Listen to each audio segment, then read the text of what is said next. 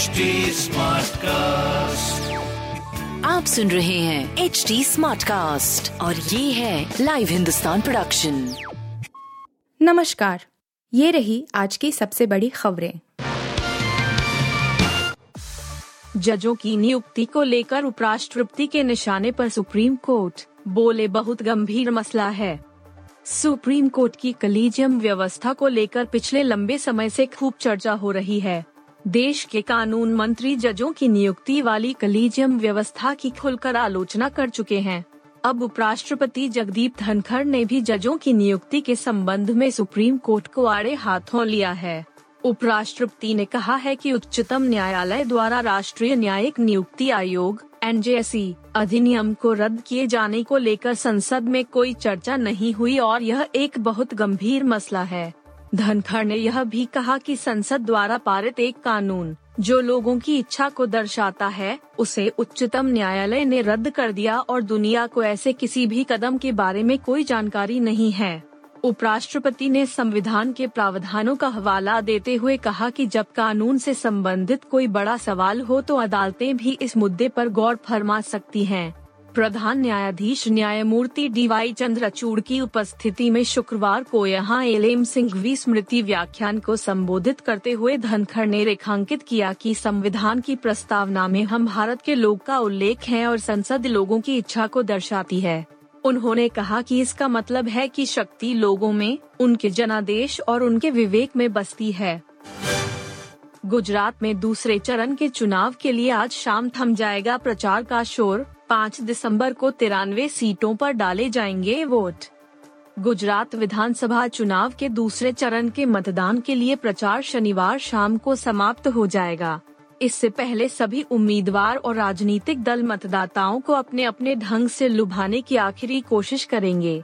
विधानसभा चुनाव के दूसरे चरण में राज्य की कुल एक सौ बयासी सीट में से तिरानवे सीटों पर 5 दिसंबर को वोट डाले जाएँगे। सौराष्ट्र, कच्छ और दक्षिण गुजरात की नवासी सीट के लिए पहले चरण का मतदान 1 दिसंबर को हुआ था, जबकि दूसरे चरण का मतदान 5 दिसंबर को होगा। पहले चरण में औसतन तिरसठ दशमलव तीन एक प्रतिशत मतदान हुआ था। दूसरे चरण में शेष तिरानवे सीट के लिए मतदान होगा, जिसके लिए राज्य में सत्तारूढ़ भारतीय जनता पार्टी, भाजपा, विपक्षी कांग्रेस और अरविंद केजरीवाल के नेतृत्व वाली आम आदमी पार्टी, आप, सहित लगभग 60 राजनीतिक दलों के 833 उम्मीदवार और निर्दलीय मैदान में हैं। दूसरे चरण के तहत जिन तिरानवे विधानसभा सीट के लिए मतदान होगा, वे उत्तर और मध्य गुजरात के चौदह जिलों में फैली हुई हैं, जिनमें अहमदाबाद वडोदरा और गांधीनगर शामिल हैं। दूसरे चरण में कुछ महत्वपूर्ण निर्वाचन क्षेत्रों में वोट डाले जाएँगे, जिनमें मुख्यमंत्री भूपेंद्र पटेल की घाट लोडिया सीट के साथ ही वीर मगाम सीट, जहाँ से पाटीदार नेता हार्दिक पटेल भाजपा के टिकट पर चुनाव लड़ रहे हैं, और गांधीनगर दक्षिण सीट शामिल है, जहाँ से अल्पेश ठाकुर भाजपा उम्मीदवार के रूप में चुनाव लड़ रहे हैं संयुक्त राष्ट्र संघ ने धार्मिक आज़ादी का उल्लंघन करने वाले बारह देशों की लिस्ट जारी की है। इस लिस्ट में बेहद गंभीर उल्लंघन करने वाले देशों में रूस, पाकिस्तान, ईरान और चीन शामिल है। मामले की जानकारी देते हुए अमेरिकी विदेश मंत्री एंटनी ब्लिंकन ने कहा कि संयुक्त राज्य अमेरिका ने शुक्रवार को चीन, ईरान और रूस को गंभीर उल्लंघनों पर धार्मिक स्वतंत्रता अधिनियम के तहत विशेष चिंता वाले देशों के रूप में नामित किया है।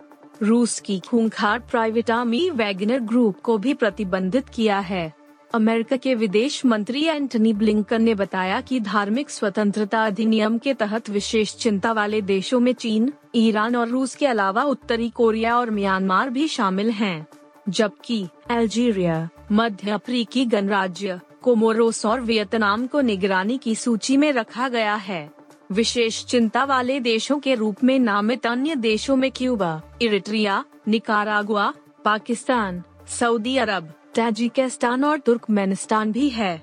अमेरिका ने रूस पर एक और कार्रवाई करते हुए रूस की खूंखार प्राइवेट आर्मी वैगनर ग्रुप को बैन कर कर दिया है। ब्लिंकन ने कहा कि यह ग्रुप यूक्रेन में आम लोगों पर बेतहाशा जुल्म करने का अपराधी है। वैगनर ग्रुप मध्य अफ्रीकी गणराज्य और सीरिया में भी एक्टिव है। इसी आर्मी के ज़रिए रूस इन देशों में भी अपने नापाक मंसूबों को अंजाम दे रहा है। दीपक चाहर हुए मलेशियाई एयरलाइंस से दुखी, बिज़नेस क्लास में नहीं मिला खाना और सामान भी खोया भारतीय तेज गेंदबाज दीपक चाहर ने शनिवार को दावा किया कि जब वह न्यूजीलैंड से ढाका की यात्रा कर रहे थे, तब मलेशियाई एयरलाइंस ने उनका सामान खो दिया और उन्हें बिज़नेस क्लास में यात्रा करने के बावजूद भोजन भी मुहैया नहीं करवाया। चाहर बांग्लादेश के खिलाफ रविवार से शुरू होने वाली तीन वनडे मैचों की श्रृंखला के लिए भारतीय टीम से जुड़े। चाहर ने शनिवार की सुबह टीम के अभ्यास सत्र से पहले ट्वीट किया, मलेशियाई एयरलाइंस से यात्रा करना बहुत बुरा अनुभव रहा। पहले उन्होंने हमारी उड़ान बदल दी और इसकी जानकारी तक हमें नहीं दी और फिर बिज़नेस क्लास में भोजन भी मुहैया नहीं कराया। अब हम पिछले 24 घंटे से अपने सामान का इंतज़ार कर रहे हैं, जबकि कल हमें मैच खेलना है। न्यूजीलैंड में वनडे श्रृंखला समाप्त होने के बाद चाहर, मोहम्मद सिराज, शार्दुल ठाकुर, शिखर धवन, शुभमन गिल और वॉशिंगटन सुंदर क्राइस्ट चर्च से कुआलालंपुर होते हुए ढाका पहुँचे। सूर्य कुमार यादव, विश्राम दिए जाने के कारण और उमरान मलिक सीधे भारत पहुँचे। मलिक को, हालाँकि अब बांग्लादेश का दौरा करना होगा क्योंकि उन्हें चोटिल मोहम्मद शमी की जगह वनडे टीम में शामिल किया गया है। न्यूक्लियर अटैक, हिमयुग और सुनामी, रहस्यमयी बाबा वेंगा की 2023 को लेकर डरावनी भविष्यवाणी। दुनिया के सबसे रहस्यमयी बाबा वेंगा की साल 2023 को लेकर की गई भविष्यवाणी काफ़ी चौंकाने वाली है। भविष्य में दुनिया किन किन खतरों का सामना करने वाली है, उसे लेकर वो सालों पहले ही चेतावनी जारी कर चुके हैं। बुल्गारिया के रहस्यमयी बाबा वेंगा की मौत भले ही उनतीस साल पहले हो गई थी, लेकिन उन्होंने नौ बटा ग्यारह आतंकी हमला, राजकुमारी डायना की मौत और बराक ओबामा के राष्ट्रपति बनने तक की भविष्यवाणी की थी। इस बार उनकी साल 2023 को लेकर की गई भविष्यवाणी काफ़ी डरावनी है। जिसमें न्यूक्लियर अटैक, लैब में बच्चों का पैदा होना और सौर मंडल में सुनामी शामिल है। महज 12 साल की उम्र में आँखों की रोशनी गवा देने के बावजूद वो आजीवन दावा करते रहे कि उन्हें भविष्य में होने वाले घटनाक्रम साफ़ साफ़ दिखाई देते हैं। बुल्गारिया में पैदा हुए बाबा वेंगा की भविष्यवाणियाँ पचासी प्रतिशत सही पाई गई है। उन्होंने साल पाँच हज़ार उनासी तक भविष्यवाणियाँ की है। साल उन्नीस सौ छियानवे में बाबा वेंगा की मृत्यु हो गई।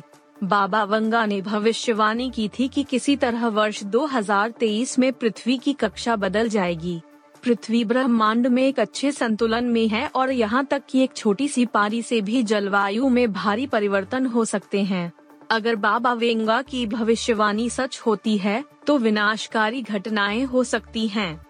यदि पृथ्वी सूर्य के और करीब आती है तो विकिरण में वृद्धि होगी और तापमान में भारी वृद्धि होगी। दूसरी ओर, यदि ग्रह सूर्य से और दूर चला जाता है तो हम हिमयुग में जा सकते हैं। आप सुन रहे थे हिंदुस्तान का डेली न्यूज़ रैप, जो एच टी स्मार्ट कास्ट की एक बीटा संस्करण का हिस्सा है। आप हमें फेसबुक ट्विटर और इंस्टाग्राम पे एट एच टी या podcast at Hindustan Times dot com पर ईमेल के द्वारा सुझाव दे सकते हैं।